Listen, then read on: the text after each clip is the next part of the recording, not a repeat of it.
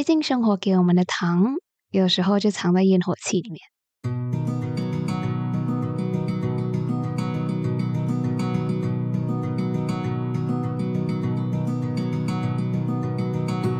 早上逛过公园，吃完早餐，在茶色的一角，坐在位置上面，我就有被丹尼感慨。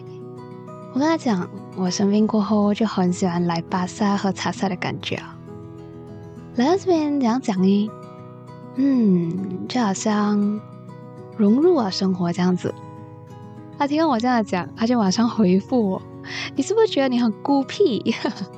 我听他这样讲，我突然就是呆住。也不知道我那句话在他那边为什么就被理解成了这个意思。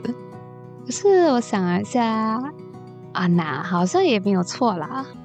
我就看着他笑着讲：“是啦，是有点孤僻啦。”那承望大家对一个孤僻、爱发牢骚屁孩的关爱，在怨气堆积太久、一时气不过的 上一篇内容过后，那家长馆朋友你们私下塞给我的鼓励和打气，我都收到了。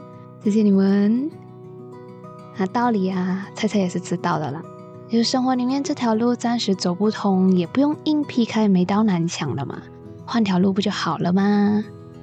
可是屁孩还是屁孩，牢骚还是会想要发一下的。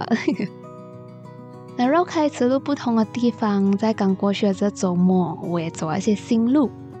我终于见到了我约了好几个月的大学同学。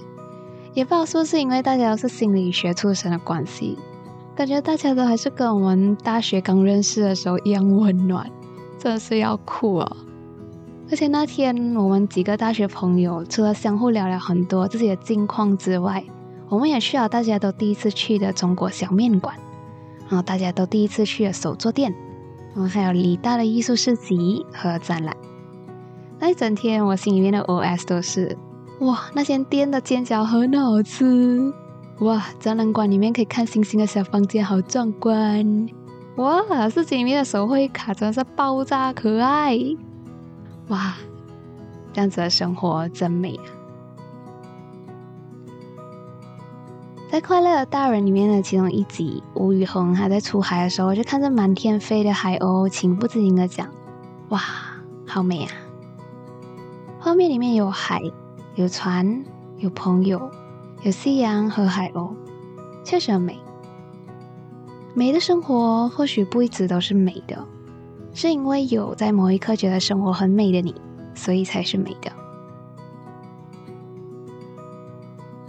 面馆里面的饺子，喝糖水的朋友，巴萨的早餐。有时候在头脑里面待久了，会忘记自己终归也只是地球上的一种生物。需要把自己静静的放到生活里面去接一接地气，去沾染一些新鲜热腾的生活烟火气。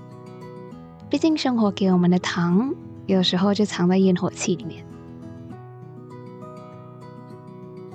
生活不会一直美好，就好像它不会一直都不美好一样。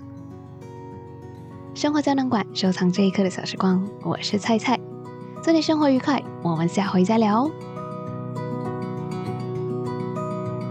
一跟你讲，我最近还做成了一个超级无敌爆炸好吃的烤金针菇哦！好啦，拜。